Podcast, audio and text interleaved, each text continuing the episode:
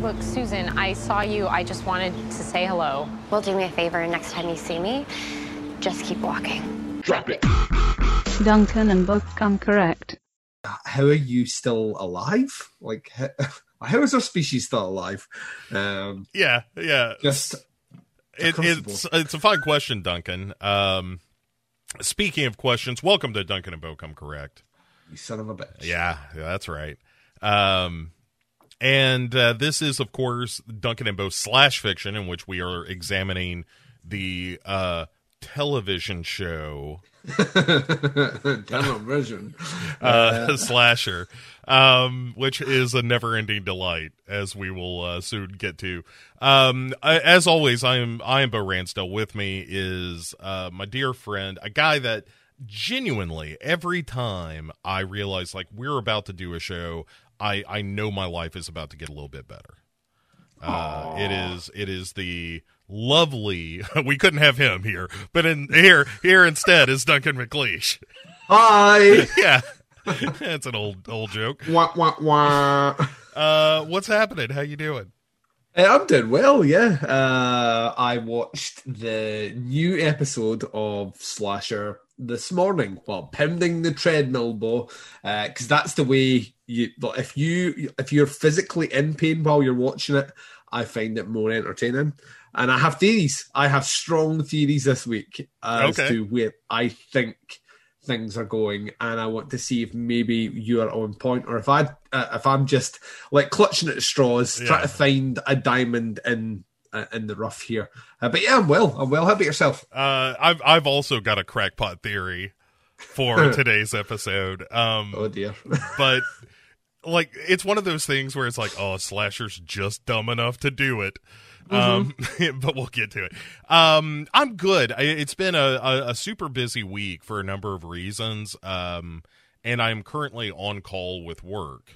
Oh, Uh, nice. which is I love all- it when this happens. yeah no no no like i somebody's taking care of it right now uh so like we're not going to be interrupted or anything but Shame, because I love uh, I love the. Just give me a second, and then Yeah. just see you furiously angry at someone on the phone.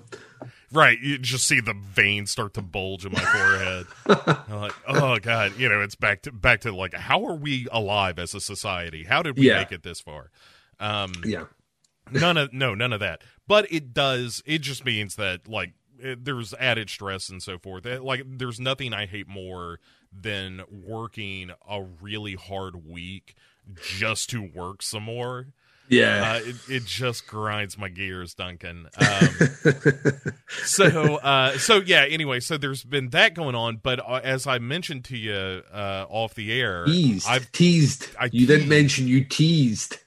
That i had uh an encounter i'm lucky to be alive duncan Yeah.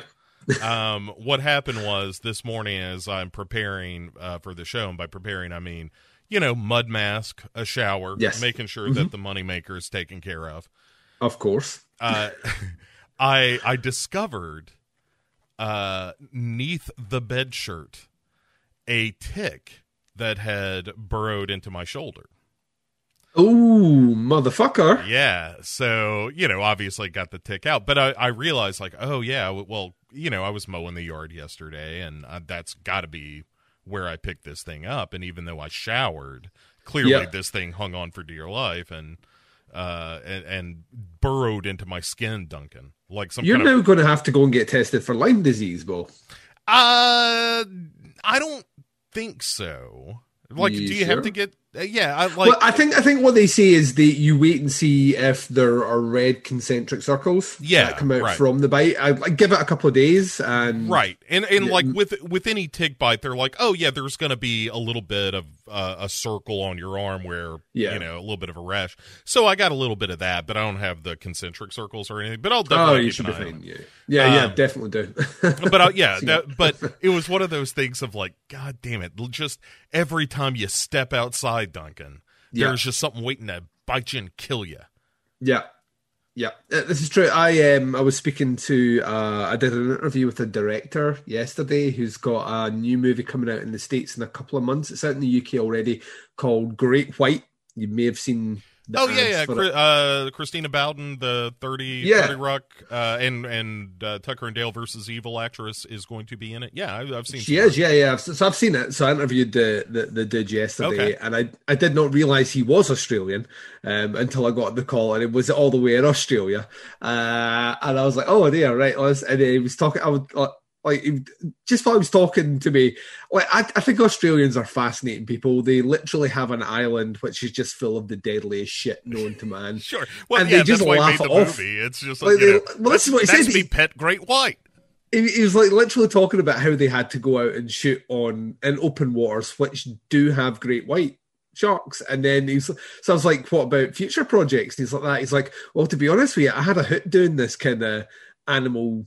Kind of animal attack movie. It's like I've already got like another two possibilities, and I, I said to him, I was like, "Well, I suppose when you're you're on a on an island full of deadly animals, there's no shortage of inspiration." And he was like, "Yeah, I suppose you're right."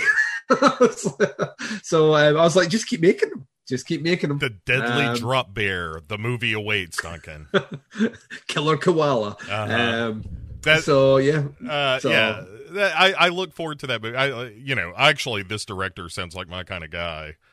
he's yeah. The, the movie's not great, but I will say this: there are character quirks that pay off and make sense, Hmm. which for any movie involving a shark hunting humans like stranded in the ocean is like an instant tick for me. Like like what why is this like there's one character who is wholly obnoxious in the movie and you kind of like well why is like why is he like that? Why is this woman with him and all the rest? And he like you the reveal in the movie which is not a reveal to be honest it's not like a spoiler reveal is he is he's an analyst. He's like basically his job in life is to statistically stack up probability and all the rest and come to a conclusion. So he's naturally narcissistic and at the same time nihilistic about everything because and that that shapes his personality. So when he's talking to people, you know, like it makes sense why he's such a dickhead because he's ingrained his whole his whole ethos, what he studied, how he lives his life and his job makes him naturally pessimistic towards fucking everything. And I just love that as a little, just a little quirk in the character that just made sense to why he's a dickhead. Um, and I told the director as much. I was like, yeah, like stuff like that goes a long way with me. I yeah, I like big dumb movies where sharks eat people. Of course, who doesn't? But I I don't like I don't like characters that just feel like needlessly prickish for no reason at all. Give me a reason why they're a dickhead, and then I'll then I'll cheer when they die. Um, so yeah, it's, uh, so that I think that's coming out in a couple of months in the yeah, states. But seen, seen a lot um, of, uh, you know, a lot of those screener emails roll roll through and whatnot. yeah, and I- it came out here this week, so Okay. um, so yeah, you it'll be arriving your way. But yeah, like I, I- we were talking off air, I, I bought myself a treadmill for the house, um, so I don't have to run outside anymore, yeah, and I don't have to go outside anymore, Bo. don't have to deal with all these ticks and whatnot. Yep, pretty much, motherfucking little bastards. Lori, by the Um, way, in the chat, pointing out uh, the best piece of uh, tick related advice. Uh, check your crevices, Duncan. Just got to get in there and tr- check those crevices. And look, I'll be the first to tell you, I'm all up in the crevices all the time. It's a true story. Yeah, that's why I'm. true, it's why I'm only allowed to work from home now. Yep. Constant crevice checks. And, uh, you know, when I'm at work, they're like, "What are you doing?" And then I'm like, "Ticks." I gotta check. I gotta check all my spots. There's a movie I've not seen in a while. Ticks. The uh, Ami Dolenz joint. Yeah. yeah, Yes. sure. Um, yeah, it, that's that's a a pretty good dumb Yeah. animal attack movie. Yes. It's it's very silly. It knows what it is. It has.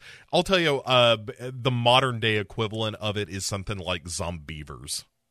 Yes. Yeah. Yeah. Yeah. You know? yeah. Zombeavers does. Uh, it owes a lot to mo- a movie like Ticks. Yes. For its existence. Yeah. I would agree with that. Uh, speaking of uh movies, let's talk about some movies, good and bad. Duncan, um, would you like to start?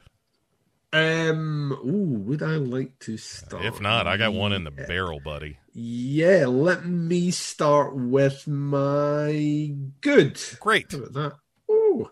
Um, my my good is a movie that we both kind of already talked about, but I kind of feel the need to shine a spotlight on it because I've been shining a spotlight pretty much since I watched it. Now available on Shudder as of Thursday. Psycho Goreman. It's out. It is out. Um, I loved it. Bo loved it.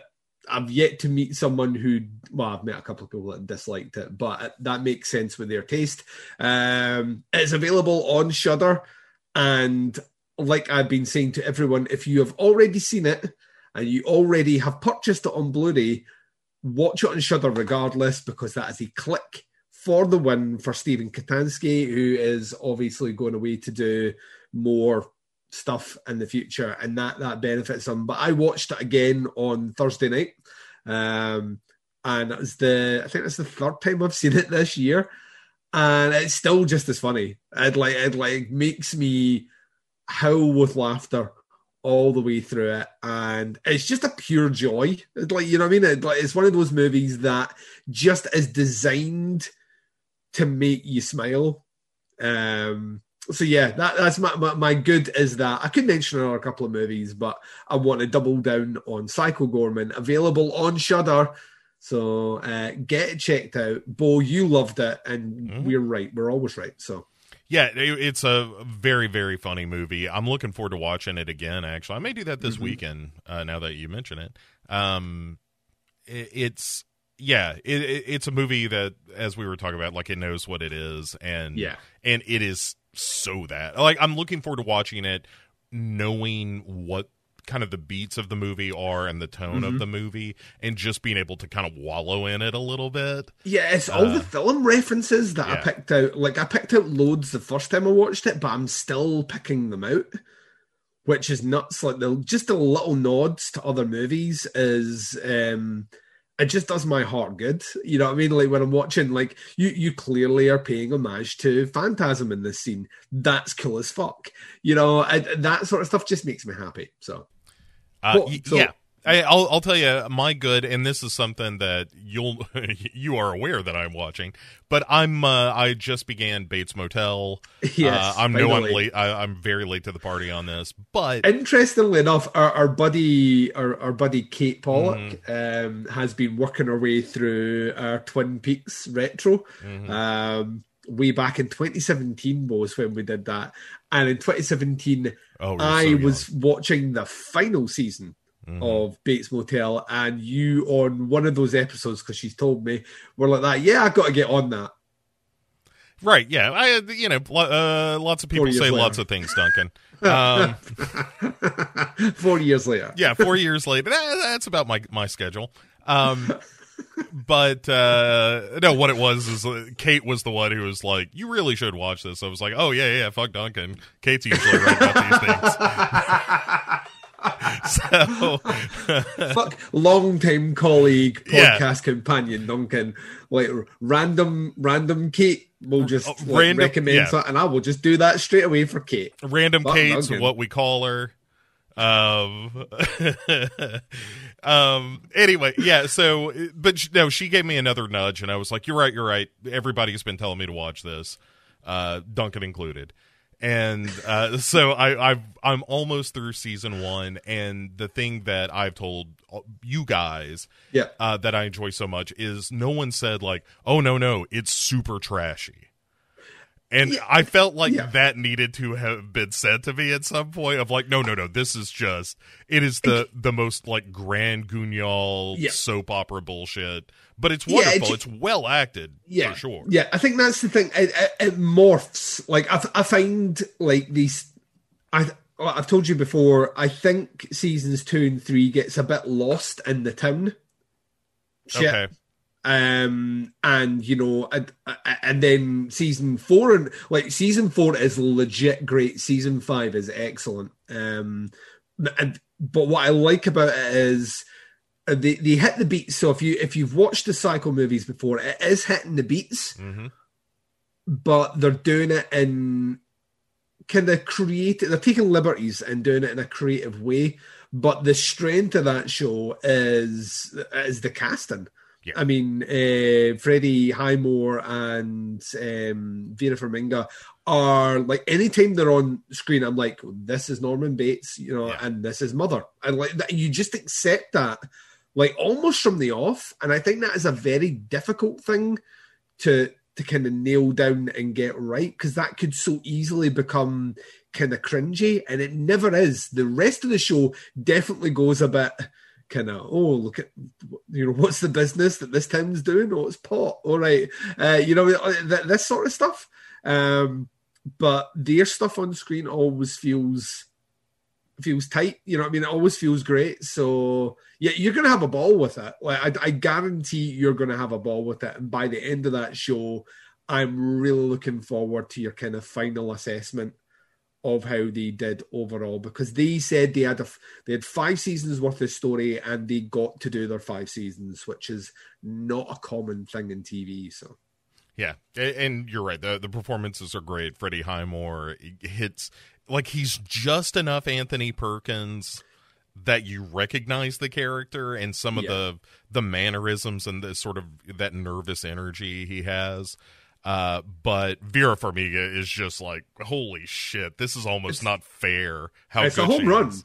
It's Yeah. a, like she she genuinely. I, I know we like she she's done some trashy movies. Yeah, she has. Mm-hmm. Um, but legitimately, like we just watched um last weekend. We watched uh, Godzilla King of Monsters. Mhm. Um, because tonight I'm watching Godzilla versus Kong. That's Mhm. us worked our way through them with a wee one. So we're we're finishing off the the. Uh, the quadrology, but by finally getting to the, the, the fourth installment. And I forgot she was in that movie.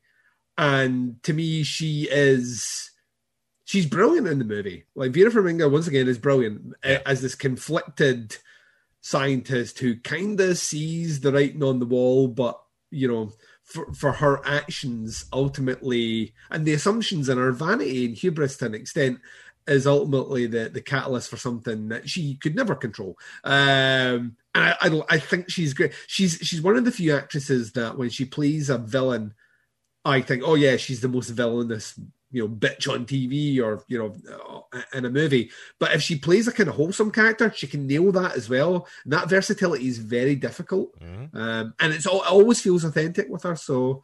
Uh, she's just like, but she. If you think she's good in season one, wait like she levels up a bit two or three times. You're going to go on a roller coaster ride with uh, with Norma Bates. Great, great. I love it. Uh, yeah, I, I th- my favorite scenes are when she's just like totally manic.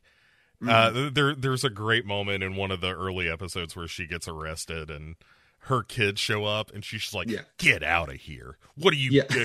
uh, how are you gonna help me?"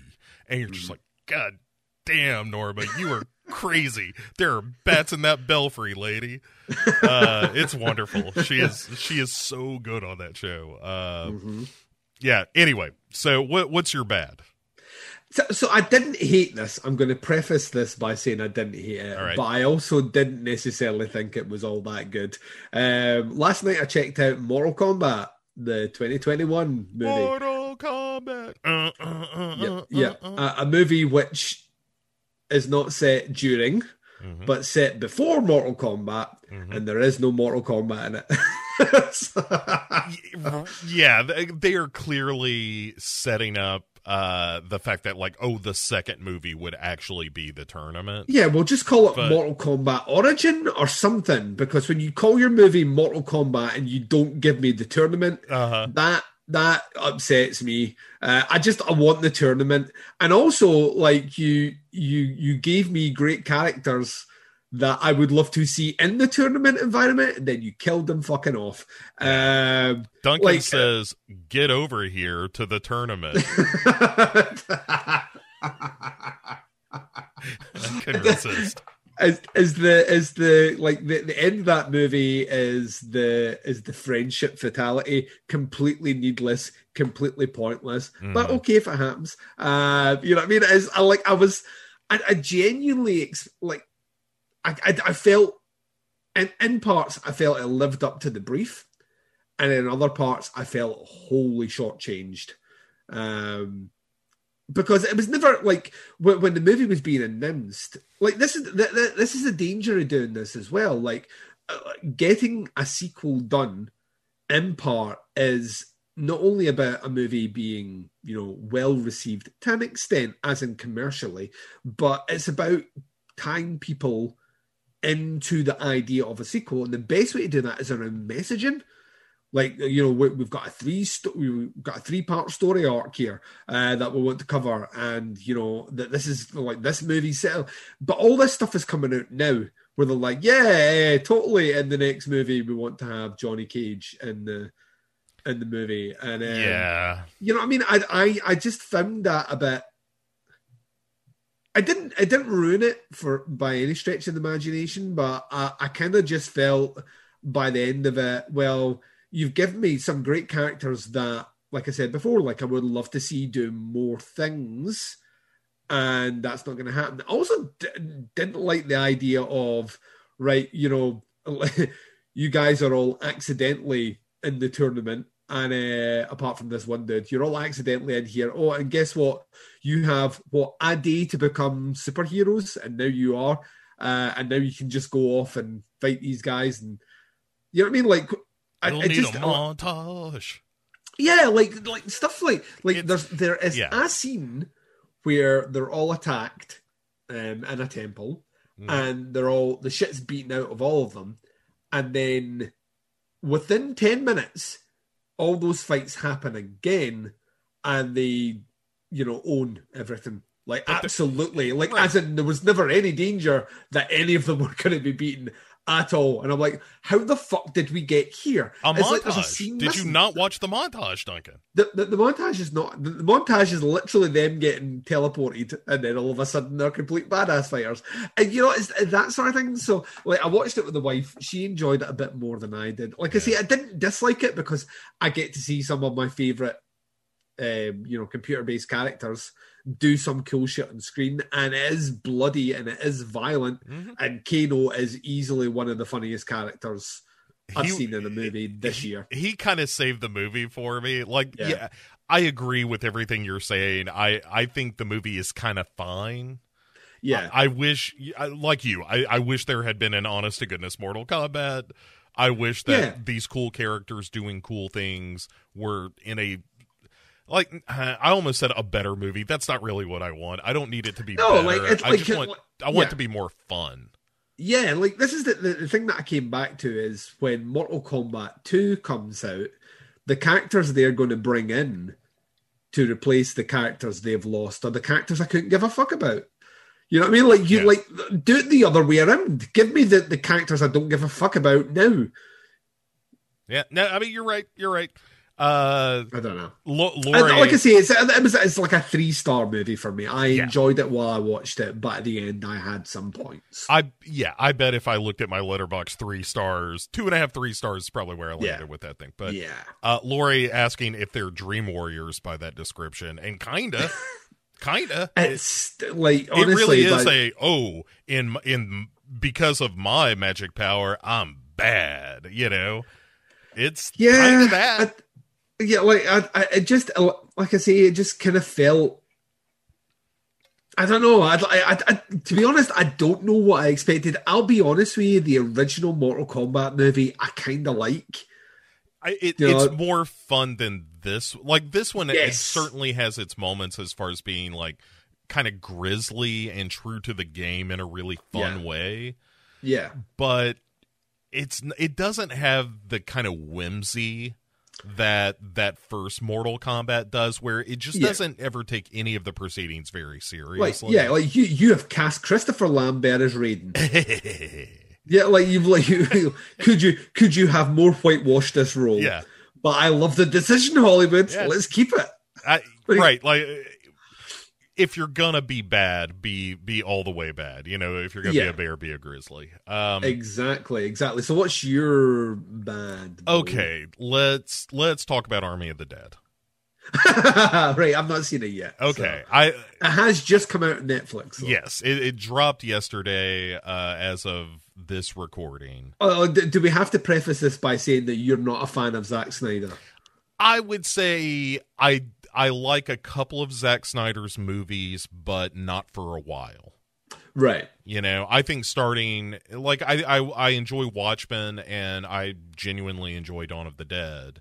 Yeah, yeah, Dawn of the Dead's a good one. And but whoa, what a difference a James Gunn script makes, Duncan.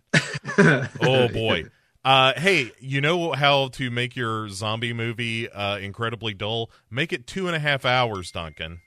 Is it two and a half It's hours long? Two twenty four is the runtime on this fucking thing For a zombie movie? for a zombie movie, and this ain't a Papa Bear Yikes. Romero like skewering of popular culture, where it's like, oh, and at the end it's a big pie fight, and so we learn that all like th- there's a sense of nihilism to it or something. yeah. It, like he's not saying anything with this movie, or at least not that I could tell, other than uh, maybe greed bad. I don't know. um, maybe, but okay. So let me give you my problems because I like I don't want to just bag on this movie. It. I don't really like this kind of digital look of Zack Snyder's movies of late, where it just looks there's that digital fuzz to everything, real soft Yeah. focus to it, and this is a lot of that. Um, I don't like the world building because the zombies aren't just zombies. There's like a zombie society and stuff oh. and I wasn't into any of that. I thought that was real stupid. And uh Dave Bautista, as much as I like him in a in those Guardians movies, um, I don't think he can really carry a movie Uh-huh. in terms of just being like the emotional heavy of the film. He's just asked to do some emotional beats that he's just not like I I enjoyed Dave Bautista. He just ain't a dramatic actor. You know, No, he's no, an no, action star yeah. and and way too much of this two hour and 24 minute zombie movie is emotional beats between him and his daughter and all these other characters that you don't give a shit about uh, Mm-hmm. they are all completely one note um it's just right it, it- it's just frustrating like i don't know who this movie is for. I don't know. It made me mad because at the by the end of the movie when it does its very expected ending of like oh we thought it was over but is it? You know? That kind of dumb shit. Um I, I i just couldn't possibly care Mm. you know and again i was like i don't understand what the point of any of this was. Like what it, what was i supposed to learn in this movie? And not that you have to learn a lesson from every film but every movie should have kind of a point. It should say something. And especially if you're gonna waste two and a half hours of your viewer's life to say nothing. And and the movie's not it's not fun enough to be purely schlocky and because the length is so long it's not even short enough to be like oh uh, you know yeah it's got some character problems and maybe this is kind of dumb but you're in and out in 95 minutes so who cares? Like there's always Yeah. something happening. And that's the thing ain't nothing ever happening in this movie. And even when the zombies show up it's kind of boring. It's just guys in in soldier uniforms shooting zombie a, a bunch of zombies in the head with machine guns. Mm-hmm. And it's a lot of that. And it it looks bad. It doesn't do anything. The characters are bad. I like again i don't want to just bag on a movie and certainly not Zack Snyder because i have a lot of personal sympathy for him and what he went through during Justice League and all that stuff sounds like a horrible time for him and his family. So I'm not after the guy personally by any stretch. Like I, I'm, I kind of root for him because I do think Watchmen is really visionary in a lot of ways, and I wish he would do another great movie. I this ain't it though. Uh, I think this is a real stinker. Oh Um, no. yeah it again i i've seen a lot of people voicing a lot of support for it. Mhm. um i i don't know what they're watching man. I i it's this is not a movie that is clearly meant for me because i could not find much much if anything to enjoy about it. It was really a grim kind of watch. So sorry um Sorry. but again, if you enjoyed Army of the Dead, I'm not telling you you're wrong about it. I'm just That's saying literally what he's just said. I I I there is no I can't imagine I, I it's the question I kept asking while I was watching this movie is like, who is this for? You know, I it's it feels like a zombie movie made by someone who saw Fight Club and thought it was really cool, and and but didn't take any message away from it. You know, it was just like, yeah, Fight Clubs. Uh, anyway, it it frustrated the shit out of me. It's the wrong thing there because they shouldn't be talking about fight clubs. From Jump. From Uh, Jumbo, I mean, it's in the rules. Also, dude, uh, I th- it would spoil too much if I told you the thing that was genuinely the moment where I was like, "Well, this is the stupidest thing I think I've ever seen." In a movie. but let's just say it involves a zombie couple, and it was truly like it was one of those things where I was like, "I can't believe that this made it to film. This is genuinely stupid." Um, somebody should have stopped this in the writing stage. DJ Rowden saying that uh, he also was not crazy about Army of the Dead. So, yeah, you're among friends here. This is a safe space. Uh, yeah, I, it- I'll catch up to it at some point. It's, it's probably likely going to be on my 31 of October where I try and lump in a ton of titles from this year that I'm setting aside time to watch. It's not one that was like up the list of, Yeah. well, I need to watch this the weekend that comes out. So, uh, yeah, I. Uh, anyway, uh, watch it when you don't care about your life um, or, or the time that you have left. One of those days where you're like, I can just waste two and a half hours. I have, I got so much life. I'm just throwing it away. Um, uh, DJ saying he did like the tiger. I I didn't even go there. I thought the tiger looked like shit. Um, I thought it it's looked like a- bad like- digital garbage. I, am sorry, I. got. oh, God. I'm sorry. Also, they when they when the tiger shows up, again, this is just the level of the movie. The when the tiger like a zombie tiger shows up early on in the film. Okay. okay. and they're like, "Oh, that's one of Siegfried and Roy's tigers. He All right. patrols the area around where all the dead people live." Right. And I was like, "Huh?" And it didn't get better. so that got dumber as it happened. Um, uh, dear. uh, now I'm starting to come around on it. Maybe if I just if it were shorter and as stupid as it is, it would be a more entertaining watch. Um, at any rate, uh, Duncan, yes. let us turn our attention to our dark business. We we have no uh no eternal questions to answer today. Although uh, I will say feedback from last show on question was really good. Yes, yes, we we did actually. People were like, "Damn, they actually answered a, a an honest to goodness question." Yeah, we'll Yep. do that. We're not just stupid. Uh, No, Um, a whole lot more. yeah, Um, yeah, we're way smarter than we look. Um, so let's not let's not let's not do that. Uh, so uh, instead of questions, we're going to jump right into Slasher season two, episode two, an episode called "Between Good and Evil." And Duncan, you may recall on a previous episode of this very show, yes, you said, "Hey, I think Susan's probably going to be the main character." I, yeah, no, well, no, no, no, no, no, no, no. I want to just like because I the, one of the few occasions I listened back. I Uh-huh. listened back. We've got the characters muddled up. We we were calling Susan the blonde-haired woman, um, Susan through our entire Oh, review. okay, okay, okay. And we we named we named the the woman who is actually Susan Akira for some reason, ah, whatever. who is not a character in this. Like, Yeah, it's probably a name I just made up. Um, just like, like so so uh, yeah. Oh, like, I said I thought Akira, who's actually Susan, um, would would hopefully survive, and then in classic slasher fashion, it kicked me right in the dick yeah. and spat my face on the way down. So we start with with Susan, who we will now appropriately name. Yes, uh, who is on the street with her husband. She's she's all pregnant, yes, and it's a real like, oh, oh, honey, did you you have too much coffee? No, you can have forty milligrams a day. We're all pregnant. I happy." will tell you right now, my wife is pregnant, and if I at any point tried to point out what she was eating or drinking, I would be fucking wearing it.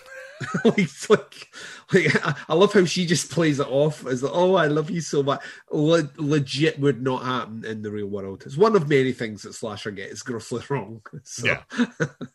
About just human behavior in general. yeah, yeah, like you did never point out to a pregnant woman what she's eating or drinking and try and regulate it. That's a fucking stupid move. Right. I'll stab you in your sleep tonight. Yeah, Um, literally, it's your fault I'm like this. Yeah. Uh, you know what I mean? Yeah, if you'd kept that thing away from me, we'd Yeah. all be fine now. Yeah, you're gonna take my coffee off me? Fuck you, McLeish. Um, Yeah. So And, and anyway, so Andy, uh, the girl what died in the first episode, rolls up Yeah. on him. Uh, so obviously this all you know flashback, and um, Susan is immediately like, "Oh, you." yeah, oh you. From Yeah. that time in, in that time in my life that I want to forget forever.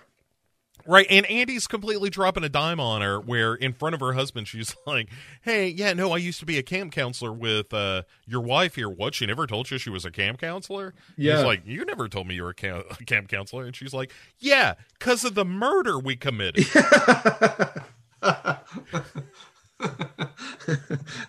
yeah, I, it's locked away in my memory vault behind, you know, like several padlocks, a massive steel safe door, several inches of concrete, and you know, a, a do not disturb sign. So yeah, like I haven't mentioned it before. Thanks, Andy, yeah, woman from my past. I hoped I'd never see again. she tells Andy like, hey, you see me on the street again? You keep on walking. Yeah. How about that? Um, yeah, it's pretty good. The Like, thing is, though, like in this sequence where she has this interaction with Andy, the first thing I thought was, "Oh well, she's dead." like, Yeah. because that's what slasher does. It opens an episode showing you a character, and then you're like, "Well, that character's dead at the end." mhm. yeah, and uh, surprise, surprise, Susan ain't gonna make it. No, Um, her child is now motherless. yep, she is. Her husband is a widow. Yep. Uh, it's. I mean, all of that is true. Yeah, Are we you just driving, her wrong driving on the previous. Yeah, we named her wrong on the previous episode. Hi ho, hi ho. Akira. I loved the fact that we did that and it was for nothing more. Yeah, yeah. It, Nothing. we, we did a real like Takamura kind of situation with it. Um, that's why we're going to hell. Uh, so anyway, we we cut back to the cabin in present day. Yeah. where uh you know there's the i know what you did last camp message on the wall and like susan is having like an old fashioned hold your head between your knees freak out Yeah, she's like she. I thought they were trying to insinuate that she was maybe asthmatic or something, the way that she was, or prone to panic attacks or something. But that doesn't pay off at all in this episode. no no no no and so peter uh is trying to talk her down with some breathing like computer meditation program and Do you want a cup of tea? Oh, great, hot. Um, you know, like he's literally trying. Like he stepped into the role of trying to, like, in some way, calm her down and take some semblance of control of the situation because he's also going to lead them to clean the walls uh-huh and then. But, first of all clean lo- up all this graffiti yeah, like, like Susan is going to go head to head with the alpha of the group. And I'll tell you right now, Bo, what I, like we said the last episode, you don't go against the alpha. Right. So we we cut away from this scene to Robin and and Renee is her name. The the kind of uh I don't know if it's his like partner or if they're both just running the camp or married well, or we'll, what. But we'll, we'll, get a bit more of the background, which I'm quite glad we do in this episode. Not that it adds much, um, but yeah, they're they're out and about trying to find Jean. You remember Jean? uh huh, Oh, Mean Gene Okerlund. Yeah. oh, good guy. Um, they- they're away trying to find Jean, uh, who went for a sauna, uh, but came apart in the sauna boat. Yeah, he went to pieces. Um, yeah. So, and they and as our show art would suggest, they find uh, uh this mess of a snowman with like intestines wrapped around the neck, and you know, Which, you want to like- build a snowman? Yeah, like I, I, I was confused by this because I don't know what this is to serve.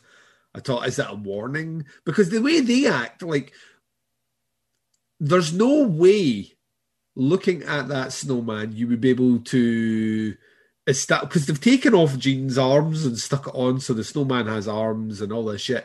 There's no way to really, at first glance, like ascertain that that is Jean Right. yet they seem to have worked out that is Jean.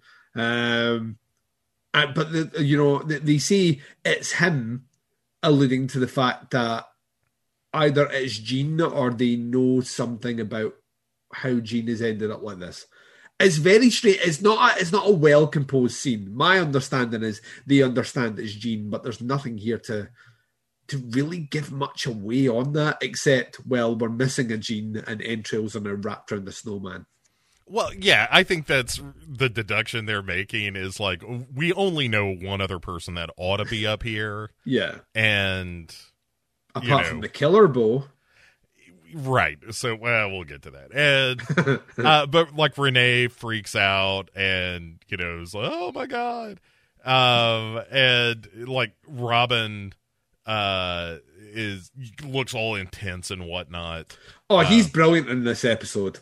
Like, He gets like he's he's two steps away from saying, "If you kids don't shut the fuck up right now, we're going to turn this car around and go home." yeah, he's kind of dickish, which I, I genuinely like. Yeah, And so after the reveal of our super scary uh, snowman, uh, we we have our title credits and then go back to our cabin where the kids Yeah. have now cleaned the wall, which is cool. yes, Well, uh, uh, taking care of business, Bo. Be snatch. And in, because uh, Slasher is maybe not the best with subtlety, The- oh, Pe- mean, Peter is like, "Well, look at that, Susan. You have blood on your hands, Yeah. literally." Look, did you look at your hands? I think this might be a metaphor. Uh, oh my god, this show. And then, all right, so let's begin the the sordid tale of Talvinder and Susan, uh, as told in flashbacks here. Yeah, the the the the, the, the sordid tale of one character really doesn't like another character, and I'm kind of with Susan on this one. Susan is hundred percent not wrong. In No, she's a hundred percent right, and she needed to be surviving longer in this story than she has. Yes, I I the- absolutely agree with this. Sadly, killed off the wrong character this episode. Yeah, you're right. You're right. Um, so there's while they're at camp, it, it's like this fair that they're putting on or something. Yeah, yeah, And so Talvinder, our murdered victim uh, uh, from the first episode, agent is, of the Tal Shiar, Y- Romulan right. spy. Yeah, she and Susan are setting up a booth that's like a, a gypsy fortune teller kind of booth. Yeah. And Talvinder is like, "Oh, do you want me to sexily read your palm?" yeah. like Talvinder is kind of hitting on Susan this entire time. She's hitting on everyone. yeah, This is this is we're literally two steps away from had your wife, had your kids. You know, like it's, that is Talvinder. Talvinder is like she's she's getting everyone up in there. Yeah. She's not just bisexual; she is trisexual. Yes, Uh, she will try will sleep with men, women, and aliens. anything. She will at least, at the very least, flirt significantly with Yes. any any potential gender and or species. Yes, yes, And uh, she's so Talvinder's like, "Oh, I'm really excited that we're doing this together, Susan. This is really cool." And Dawn, who is the the woman we Dawn is the Dawn is the alpha. Dawn, Yes. like almost everything that Dawn says in this show, I'm nodding my head in support of. Yes. So Dawn is uh she comes by and uh is like, "Oh, it looks like the booth is going good." And Talvinder is like, "Hey, I'm going to go find a you know, a crystal ball. See you in a minute. She's got a snow globe that she's going to Yeah. use as this crystal ball. So she fucks off. Yeah. And um, yeah, very quickly, Susan's like, listen, I don't like her. All Immediately, it's like, look, you got to get me away from her. I'm gonna. I swear Yeah. to God, I'm gonna kill her if you keep if you keep me here much longer. But she basically says that she has, or or she's known to have a sense about people, and it's always proved right. And her sense is that Talvinder is someone that cannot be trusted at all. Yeah, She's fake. She's phone. She's fake. She's a phony. She's full of baloney. you got that right, Duncan. Um, but yeah, and Dawn is like, oh, I don't know. She seems okay. And Susan's like, you guys are crazy. She sucks. Talvinder sucks. Yes. And then after that exchange, we cut back to the present day where the kids are like, "Well, what do we? Sh- what should we do?" After Mm-hmm. finding, you know, Andy dead in this message in in our uh, um at our cabin, and Dawn is like, "Hey, how about we kind of twist this shit, and Yeah. we just go to the Borg and we tell them." Like, hey, we found that our friend was murdered. What the fuck are you guys gonna do about this? And Yeah. you know, throw it onto their plate. Yeah, this is. She's like, we need to take the offensive in the storytelling here because they still think there's a chance that maybe Talvinder's disappearance is a story that they know, and if there's a chance that they can get ahead of this, and Noah at this point is like, well, well we can't go on mentioning Talvinder because that just that doesn't make any sense. But Right. what we could do is we could subtly imply, um, you know, that it's weird that one of like we've come up here and one of our friends is all of a sudden being murdered. Um, you know, and like we don't know you guys, and you know, try and push it on that foot. Yeah. Which to me is a smart move. Like is he is a, is a classic misdirection, Bo. Yeah, yeah, yeah, yeah. It's a, a, complete political strategy. Yep. Accuse whatever you've done wrong. Accuse your enemy of it. Well, this Uh, is it. This is the it's the it's right from the Roger Stone playbook. Yeah, yeah, yeah, yeah. Deny, attack. That's literally deny everything, attack. So, um, and that's that's what they're going to do. And I think this is a sound strategy, Bo. I'm like that. Once Yeah. again, Dawn is the one we should all be listening to. And so Susan is all for this, and and so Peter is like, "Listen, we'll go up to the Borg and see if, if they found Jean. If Jean's around, we're gonna get the hell out of here." And so we get a, a, a scene of this of the younger sexy dude Ren coming to Yes. check on Judith, who is the you know kind of middle aged lady in the in the Borg. Uh, checking on, on her in in her bedroom, and she's like fucking around with some crystals. And he's like, "Oh, Judith, what's all this crystal stuff?" Right. This is where my theory sprung up. So, What like, is your in this theory? scene? My theory is Ren doesn't exist. I a hundred percent. We yes, uh, that is Right, it's exactly like are you right. with me on that? Yes, Because yes, I haven't like see when they have the big group meeting together, Ren is not there. That's right. That's right. Right. And and and and and right. I think right. let's So like we're on one page. I'm- yeah, I'm so thing. excited This is what this. we fucking do here, ladies and gents. Yeah. I was so happy because I was expecting you to go, Duncan. That's fucking stupid. No, no, Um, hundred like, the- percent. He is not real. Yes. He's not real. Ren seems very similar to Owen, Uh huh. Right? And he was isn't he the one that got accused of Talvinder's death and then died? Yeah, yeah, yeah, yeah. So Judith I think Judith's Ren's mother. and and thus the killer. Yes. Done and done. So you- right. I think you're right. I think you were right because you pegged Judith as potentially the killer, or Mark Stromboli, or whatever we're calling him, Stroganoff. Um, Mark Stroganoff. Yeah. yeah, I like one of those two. I think it's Judith. I, I think. I think. I, think this is a total Mama Voorhees uh, thing. I think we're playing. We're playing in Friday the Thirteenth territory here. I think it's Judith the killer, and I think Judith, um the mother of. Owen, who killed himself because all the blame was put on him. For All right. We, we don't even have to do our hey, what do you think's going to happen on the back end of this? We absolutely are are a hundred percent in sync.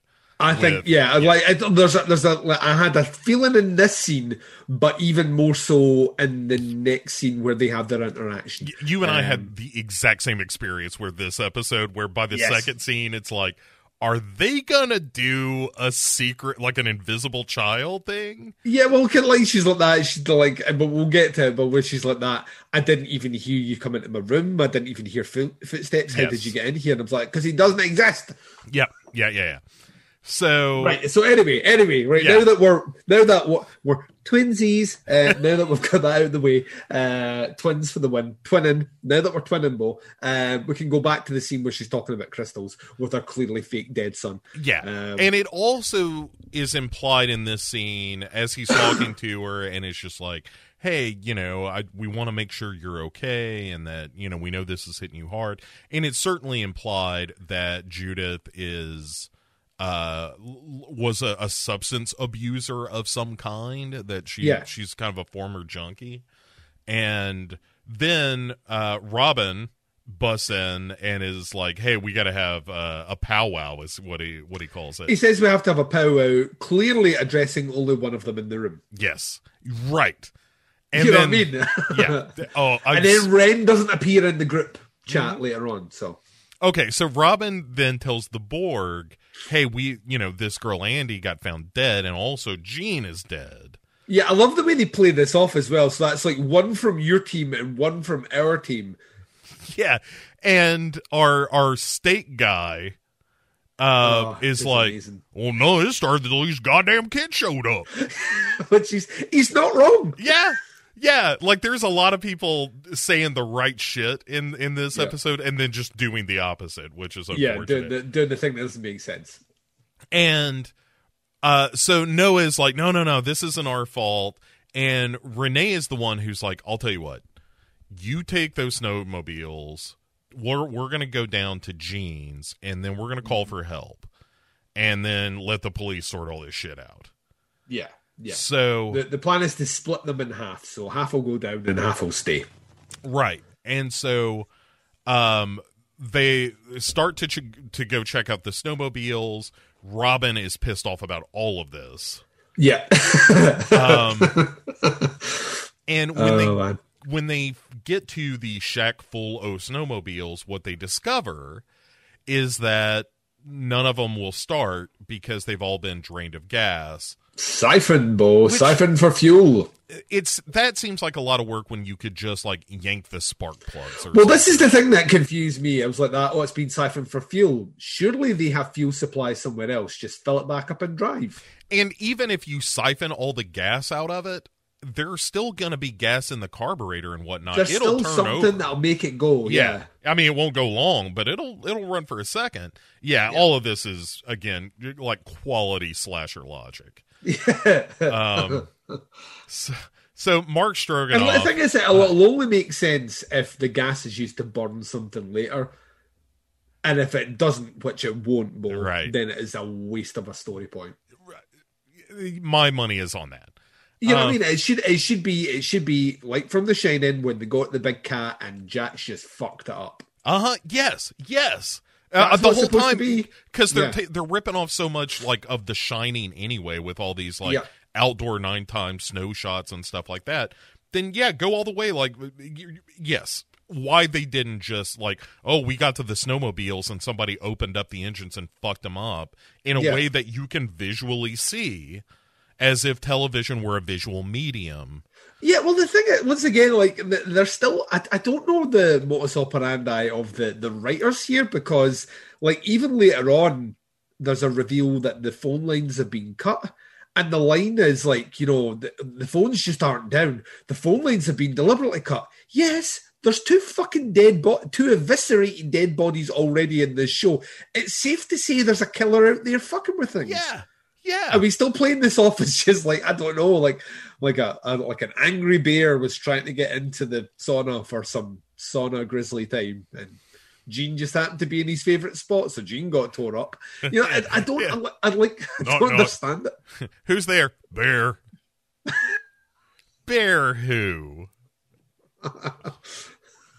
You know, it's, I, I just, I don't like. We know there's, we know there's a killer there. Yeah. The phone lines are down. My assumption is the killer cut the line. I'm not thinking it's anything to do with fucking Mother Nature. Let's just have the killer sabotage the. I don't. I honestly don't. It's a. It's a stupid. Yeah. Uh, see how see how angry it gets us. This is needless. Yeah. Just write it better. So, so Mark Stroganoff and Su- Susan have a moment. Yeah, because he's just like he is just everywhere. There is a chance for food Yeah, or comfort. or comfort food. Comfort Eh. food. Oh, his favorite. Oh boy, I could go for some stroganoff right now. I'm not gonna lie to you, Duncan. It's delicious. Um, little mushroom in there. Don't be afraid. of Oh yeah, has to has to have it. Yeah. Or it's not nice. Yeah, Well, I'll still eat it though. I, yeah, right. I mean, if it's just meat noodles and sour cream, It's yeah, it's fine. that's all you need. Yeah, uh, I'm a simple man, Duncan. Anyway, uh, so he's saying, "Hey, we're going to draw straws pretty soon to see who's going to wait behind." And Susan is just like, "Oh my god, I've just been around such terrible people all my life. I just want to be around good people from now on." And you're like, "Ugh, all right." And so a Mark, bad Strog- line. yeah, it's a bad line. It's so bad. And Mark Stroganoff is like, you know, in my experience, there's no bad people or good people. Everybody's got both in them. Yeah, it, it says that. He says, "Listen, had you said the line, I just don't want to be surrounded by murderers. That's something you can do. That's something Yeah. you can change. But by saying you don't want to be around bad people, it's just like everyone has the capacity for good or bad behavior. So you just you just can't do that. And I'm like, what what he, Mark Stroganoff should be saying here is, listen." The last time I had this kind of heart to heart with one of you guys, she ended up murdered. So maybe just take care. Bye. I wonder if that's going to be like a red herring that, like, oh, I don't know what it is. Everybody I talk to gets viciously murdered. You, I get the feeling, yeah, I get the feeling that so I, we're going to get something about Stroganoff's backstory, and I think that's going to maybe push you towards thinking he's the killer. Yeah. Uh, yeah, that feels right to throw us off Yeah. from Judith. Yeah, yeah. yeah. Um, okay, so let's continue with our our Susan v. Tal feud. In Yeah. another flashback where we go to the fair. This time the fair's kind of getting into into swing. Tal and Susan are kind of are in their fortune telling booth. And Talvinder is like, "Oh, we ought to do something witchy with your hair, Susan." Let's let's do witchy hair time, and I think in the back of Susan's head, she's like, right, I'm going to try and make an effort. Dawn was obviously te- clearly telling me I should try and make an effort, but mm-hmm. I'm going to because like Dawn herself in the earlier scene says maybe the reason she's so not flirty, but so like trying too hard to be your friend is because she knows that you hate her. Right. So she's trying to overcompensate that to break that down. So give her a give her a fucking chance. So uh, like so like Susan gives her a shot, and wouldn't you know it, Talvinder blows it. Well, Like- because she is she. Two steps away from slipping a finger in, Bo. I swear to God. it's like Patrick Swayze with the the pot, you know. Oh my love. Dude, it totally is because he or not he, she Tal, uh, it, like is doing her hair and then just starts stroking it. It's like, oh, you got such beautiful hair. Yeah, like Yeah. she, but she's like, you, your skin's so soft. I just want to do things that. Yeah, And uh, like Susan's like, all right, uh, you, well, you, you know what, you know, you know what, you know what I want you to do. Back the fuck off. Um, she's like, I, I know what your game is. I know someone like you, and I'm not. I, you know, I don't want any fucking part of it. Yeah. um, but Susan plays on with it for like a couple of minutes too long.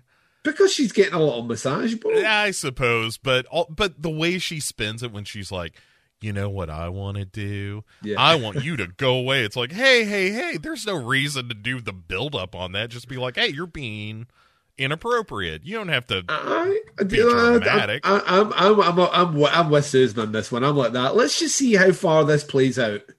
Mm. Like maybe I'm picking up the wrong signals. Maybe, maybe my instincts are off, Bo. Oh, what's that? Two minutes later, you're you're now talking about how soft my skin is. You're breathing on my neck. I played this game before. I know where things are going. There's a bottle about to be spun. Ain't happening on my watch. Game over. Yeah, it's oh, it's so dumb. Anyway, so our kids decide, fuck this. We're gonna go down the mountain tomorrow morning on foot to Jean's place and get out of here. Yeah. And in the mean, like Susan is like, why are we waiting until tomorrow morning? Yeah, let's, we- let, wh- why we wait until sun comes up and we can see where we're going and it's maybe a little bit warmer? Let's do that shit now. Yeah, why w- it could be far more dramatic and dangerous if we do it right now. Yeah. A- and Dawn, by the way, decides to pull the pistol out that she's hidden, where she's like, "I'll protect us tonight with this." Pew pew. And everyone's like, why the fuck are you packing heat? right. Well, and and rightfully, she's like, "Hey, if somebody comes in, I'm gonna shoot him. How about that?" and Susan says, "In your sleep," and Dawn gives her a real shitty, "Yeah, in my sleep, Susan."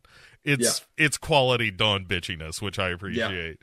Um, so they decide, hey, we're just going to barricade the door, and while they're in, uh, you know, trying to arrange that, Noah is like, "Hey guys, there's a box outside." Well, he says he goes, "Oh, what's that outside?" And they're all like, "Oh, this," and he's like, "That it's just like it's not a killer with a machete." And I'm like, "Well, the way you acted when you looked out the window, it fucking felt like that."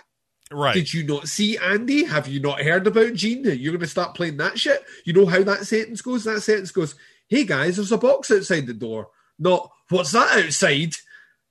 Then you let us panic, and then you tell us it's a box. So it brings it in, and it's a, it's Gene's clothes. yeah.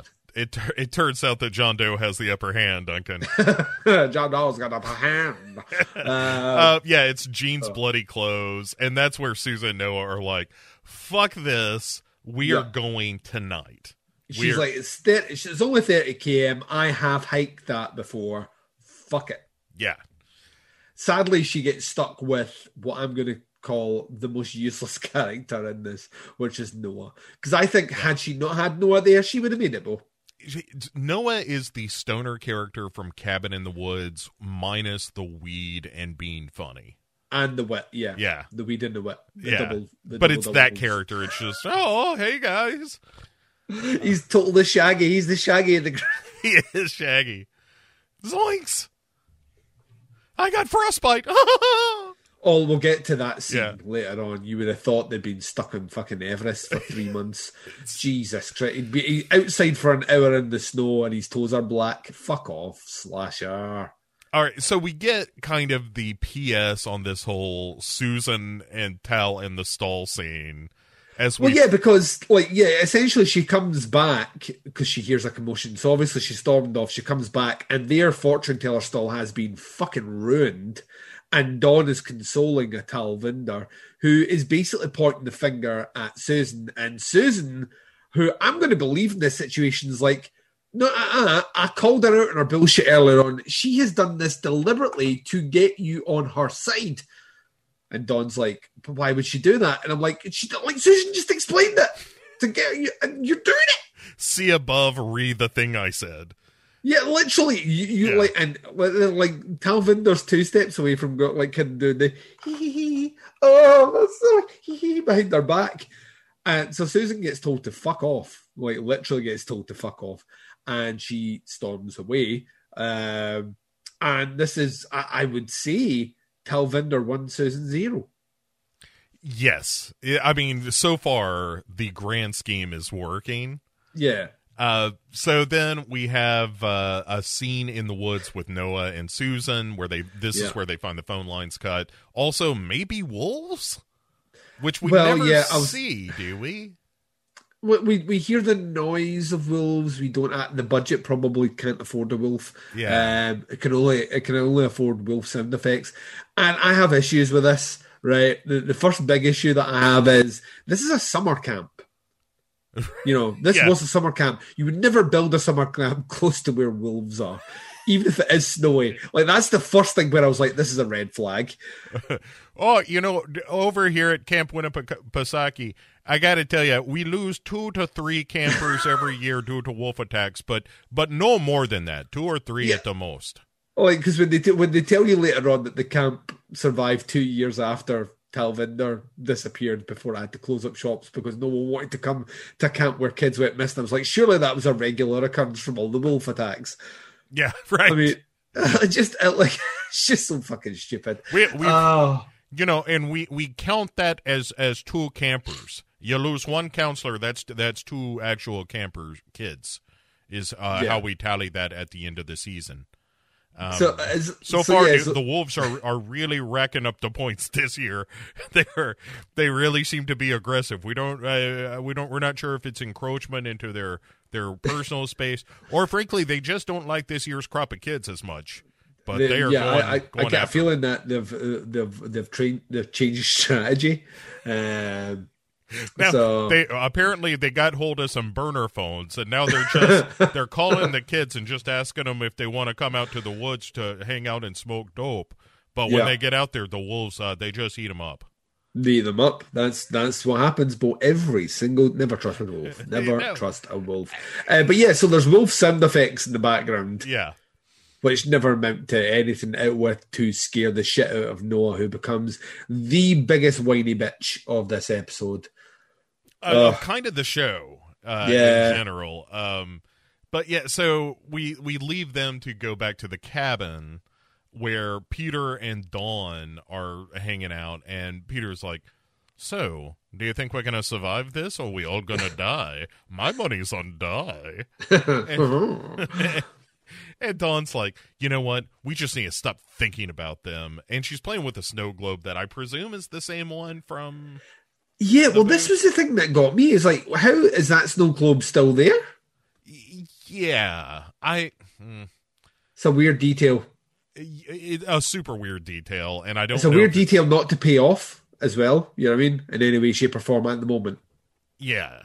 Ugh. So, all right. Uh, now let's let's do that backstory that uh, with Renee that we were talking about. Yeah, but like so basically we're back in the cabin. The the the adults are having a bit of a conversation and we're now getting the fact that they are aware of this. Renee is actually the sister of the guy that owned the camp. And she says, you know, it's all you know, they're still talking about it. It's all really weird that these kids would come up here and then all of a sudden death would follow them. However, death was here before. Like a couple of years ago, this kid, and she's finishing the story off. She's like, and the kid was never found. Like that, they're Yeah. all like, no shit. And she's like, yeah. And then my brother had to close the camp up a couple of years later because no one wanted to send their kids. And then they start doing a bit of woolly math, uh, where they're like, wait a second. A couple of years ago, didn't these kids say they were up here five years ago for a reunion, which you make them do you think they knew that missing kid? And they're like, well, that seems a bit too much to be a coincidence. Yeah, Robin really puts on his you know uh, deerskin cap, and yeah. Indubitably. I think, dear Watson, these kids may have something to do with all this. He's up standing beside the fire playing his fiddle. Yeah, right. um, yeah. So then Noah uh, collapses out in the woods as they hear some more howling behind him, Yeah. and there's a bit where Susan tells him a terrible joke about ghosts believing in people that I won't repeat. Yeah. Uh, and then she's like, "Come on, Noah, you got to keep going." And then they realize, oh, they've done a big circle, and they're back at. Then they realise that they're they're in they're in uh, Burkittsville in Maryland, out trying to find the Blair Witch because that's literally what this scene is like, where the, Yeah. they circle back on exact. And I'm just going to tell you that wouldn't happen. it, it especially if you're on an incline it seems like this is the bit that got me. They're on a fucking incline. Yeah. So like there, there would have been a bit where they're like that. Are we going back uphill? That doesn't seem Wait, sensible. yeah should So- we be going uphill that seems like the, the wrong way yeah Yeah. right right but also noah's like i threw the map in the river Um, you what and so they show up on the doorstep of the borg where uh, this girl kira who, who's a member of their little commune uh, is like i'm a trained nurse let's let's take a look at your tootsies Well, they, they take they take his they take his shoe off. They take the sock off, and, and Brimley Brimley's like that. Oh, you're gonna lose some toes. Oh god damn it! You're going.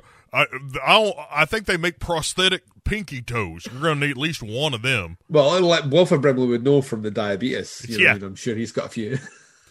Look, I've only got two toes, uh, natural toes on my left foot, and three on the right. But those the prosthetic feet that you can get these days, I'm telling you, it, I I I wish I'd done it sooner. If I known if I'd known how good my my stride would be in my old age, I would have had all my, my toes removed around fifty.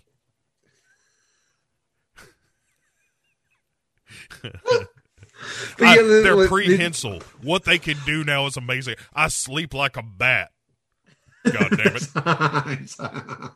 I don't know. Wilford Brimley hanging upside down like a bat is terrifying. right. Just you open the door on him. Morning, God damn it.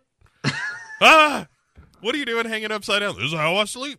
Keeps all the blood in my brain. Helps me think. The, the, they're going to try. The like the the initial thought is that they're going to try and like because Robin's going off about how fucking stupid they were for going down the hill themselves, and I'm kind of with Robin on this one. But then Robin like barks an order at the at, at Kira, the the nurse, and she's she just kind of looks up and she's like, like, did you just like shit? I mean, it's like oh, that. It's all very kind of demolition man enhance your cam Yeah. you know, and enhance your cam, John Spartan. Uh, you know what I mean? It's like all, all it is. He's like, I'm, I'm, I'm sorry, I didn't. If you wouldn't mind just doing the thing, and and then the while they're chatting like that, you know, we need to get heat into his feet as soon as possible. Wait one second. The kids in their cabin have a portable heater. I'm going to send you two off, which is his order that embarked at them uh, to Kira and. Uh, was it strong enough? I feel it was strong enough. Yeah. That, Uh, that yeah feels right. Go and get the portable heater from their cabin, please, enhance your cam. Uh, which they go off and do, which is exactly what Dawn had said. You know, if someone tries to break into here, I'm a cap at ass. You know, I'm gonna bust this cap in their ass. And of course, that's kind of what's going to happen here in a kind of glorious fashion, where. And I'm kind of with once again. I'm with Dawn on this one. Who walks up and tries to force their way into the door without knocking on the door and saying, it's Kira and Stroganoff here. We've found your friends outside. They just try and barge into the cabin. We we got your we got your friends. we got your friends, Outlander. yeah, it's Outlander. Uh, so, yeah, so Dawn rightfully just pops a couple of caps in the door. They're like, "Oh Jesus!" Yeah, the, and the, the thing is, I got to poop. Uh, so they run off. They run off back, and they they get back, they get back down because like uh, Peter's like, oh, it, it it was it was just two. It was Kira and Mark Stroganoff that you shot at. Maybe we should not have done that. Um, Right. and they run like they fucking run away back down there like that. She's she's got a gun. Yeah, and and so, uh, they run back. Uh, we cut to oh my god, one of my favorite moments in this episode is the, the, the moment where Andy is destroyed mentally as a character. yeah, it's sort of Susan's revenge. Yeah. and Susan is like again back you know back in the camp days uh is walking with Andy and she's like look I didn't want to be the one to tell you this but huh maybe it's best if you just see for yourself Well, yeah, like she's like, I want like no one's going to listen to me. Like Talvinder is not a nice person. Andy's like, listen, yeah, I mean, I'm kind of with Dawn on this one. Like, uh, she seems really nice. I'm like, and and why you, why you, why you come to me about this? And she's like, she's got the wool pulled over everyone else's eyes. Plus, we go back three summers at this camp, and I don't want to be the one to tell you this, but if you just position yourself right here and look straight through that bush, um, you will You see will your see- boyfriend absolutely railing Talvinder Yeah, now I'm also going to say, right, I understand, but I understand summer camps, right? We Uh-huh. don't have them over here, but I understand them. I Yeah, yeah. understand that camp counselors, they be fucking, Bo.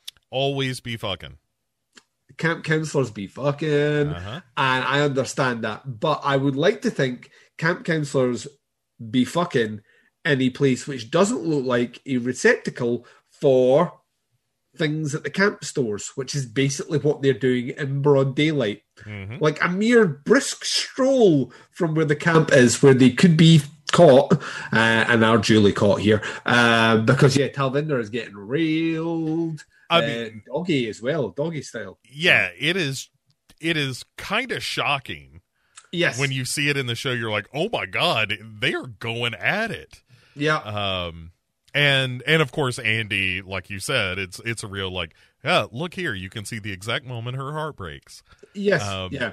yeah she's just Uh, devastated Yeah, so like we will come back to this scene later on because Mhm. we need to clean up the after effect of this scene I don't think we actually physically need to do this, but the show will do it anyway because Well, so it, it, we'll we can go ahead and round this out because it's Yeah. Susan then chasing after Andy yes, and saying like, "Hey, if you want to get back at Talvinder, we have to think like her, and Yes. we have to scheme."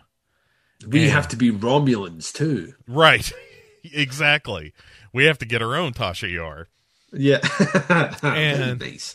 Uh, and uh and Susan's like, "Look, we're going to make her pay so that she never does this again." yeah, and uh, so that sets in motion, of course, the you know the guilty party season. Well, this is yeah because like we we're going to find out later on because we're about we're actually about at the scene because like, essentially the the um, Peter who is that Peter uh, who is is trying to be. I don't know what Peter's trying to do out with be once again colossally fucking stupid. Uh, he takes the gun of Dawn, walks down to the the, adults, Mhm. and basically says, "Listen, here's a gun." Like, and they're like, He's "Why the gun!" fuck? Why the fuck does she have a gun?" And he's like, "Well, maybe." You know, the animals and stuff up here. Maybe she brought it for protection. I don't know why she's got a gun, but here it is.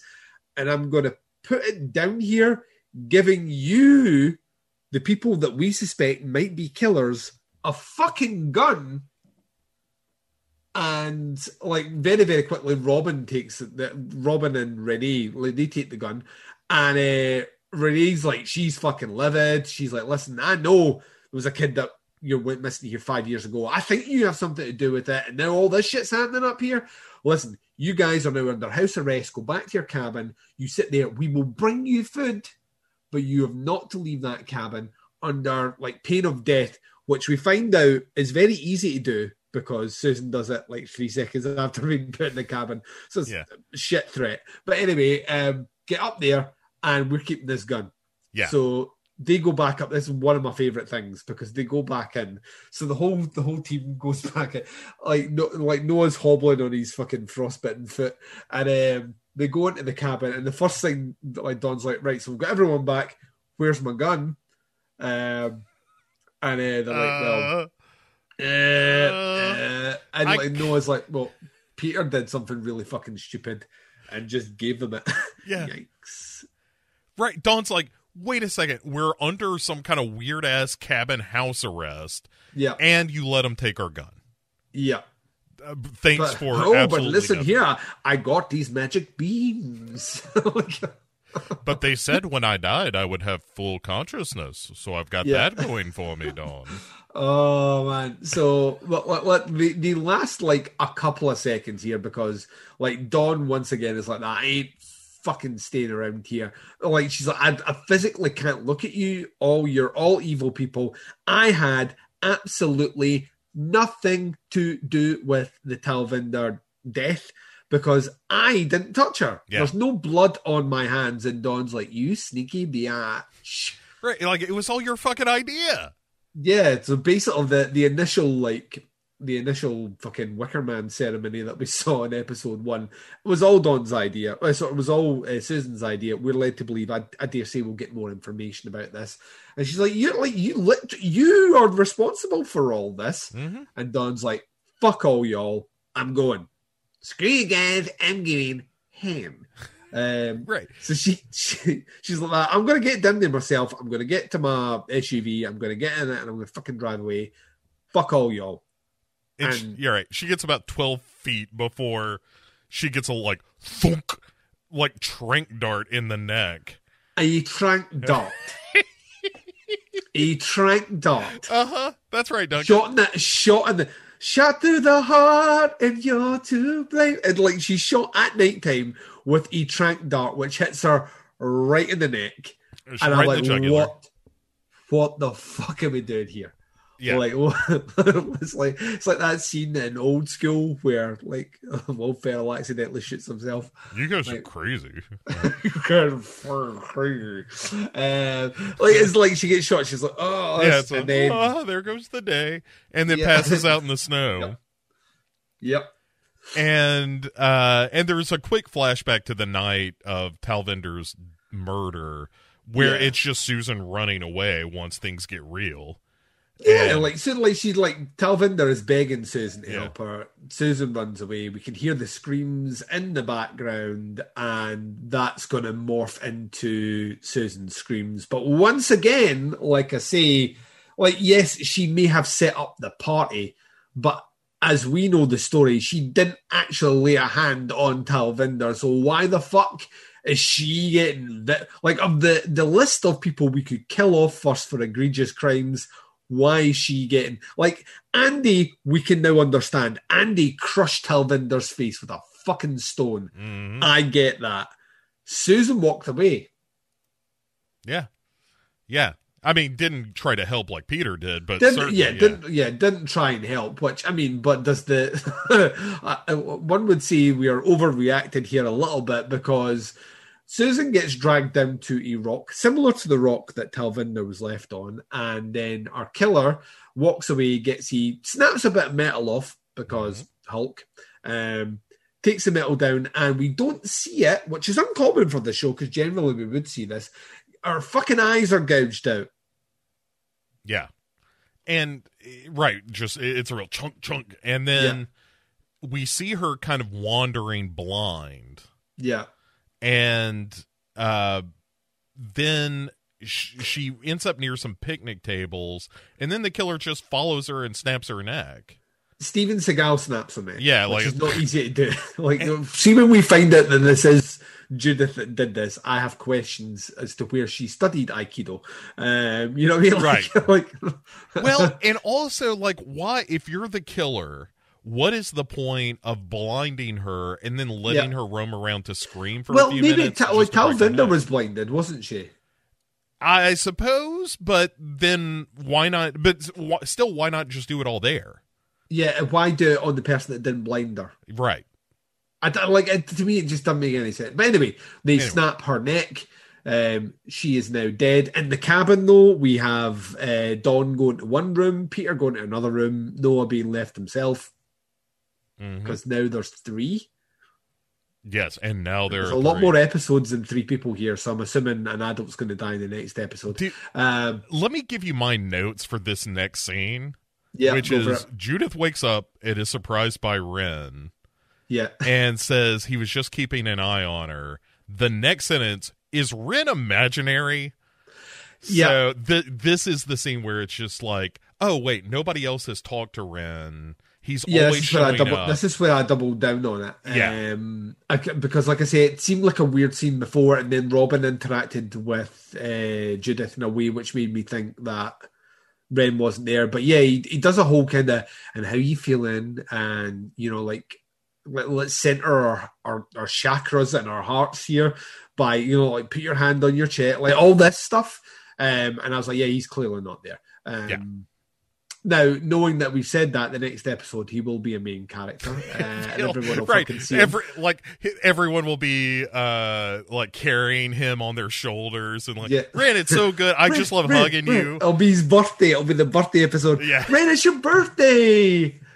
Like, you know, um, you're the you most know, real of any of us, Ren. Yeah, like that's it. Remember that time Ren saved me? It'll be like that. It'll be that episode uh, from Rick and Morty. You know, Total Recall. Uh-huh. where, where like like all these like remember you pulled me out and them oh shit you know Yeah. be all this it'll be like a total Ren is the connecting tissue that formed the group uh, we'll get flashbacks to how he met them all like fucking Samuel L. Jackson at the end of all those Marvel movies um you know build a I'm- commune I'm working on something called the Slasher Initiative. yeah Initiative. God damn it. I almost screwed it up.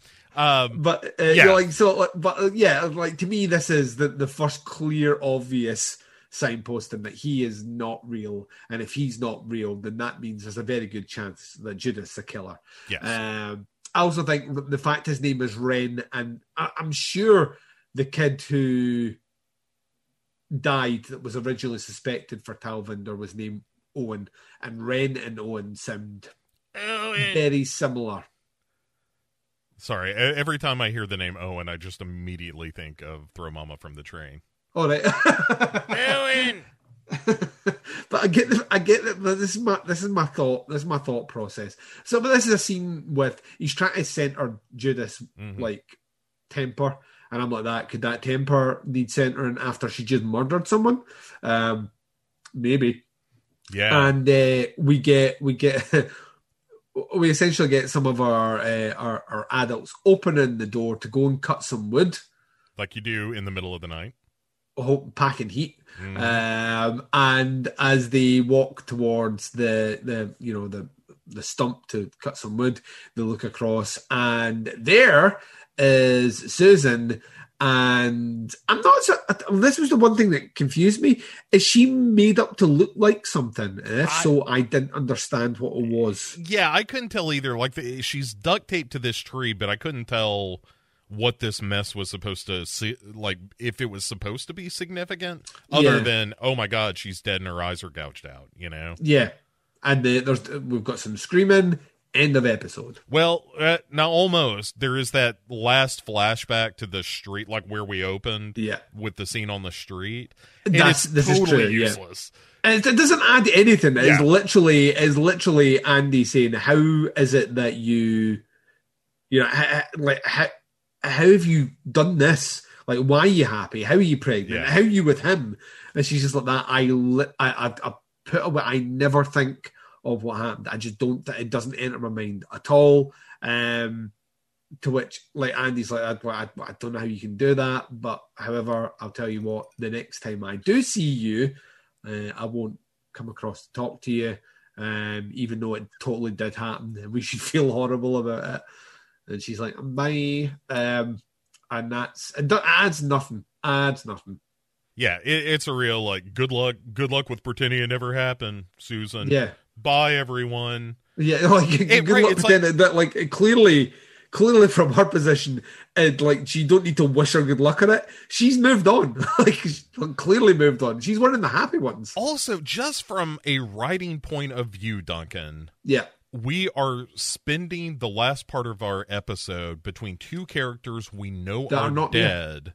Yeah. Not there anymore. That you're right. That don't have anything more to contribute to the story. Theoretically, And there's no like, but there's no reveal in that That's it, conversation right. about something that is ominous moving forward. Yeah. It is fucking pointless. it's right. It's it's like maybe rubbing some dirt in the wound uh, of you know. Oh, Susan thought she could get away from it, kitties, but Yeah, you know. but we Uh, already, we already like this episode has already been a like a a, a testament to that. So I don't know why that extra because like you, if you're gonna do one more flashback scene, like we say, it needs to have poignancy, and this one doesn't. Yeah, it's it's Aaron. Martin though spunked his pants over writing that last scene. It's so fucking better. All right, so that's the end of it. Like I said, I don't think we have to do predictions this time around because I think we, figured I think out. we're on the money. I think we're like it took us an episode and a half. Yeah. Granted, we knew Cam was the killer one episode into the previous season. I know we're getting Oh, rusty. oh, wha- yeah, well done, Slasher, for building half an episode more on top before me and Mo cracked the fucking case. But that means by uh by the fourth one, it'll be like the third episode before we figure out what's going on. Oh, it's David Cronenberg. Cronenberg's a killer. Oh, if only. I mean, I hope that's true. Yeah. Even if it's completely obvious, just make that be the thing. If he if he isn't wearing a mask with a zip for a mouth and a couple of button eyes, I won't be happy. Uh, uh, speaking of not being happy, Duncan, if people wanted to hear more from you, where where would they do such a thing?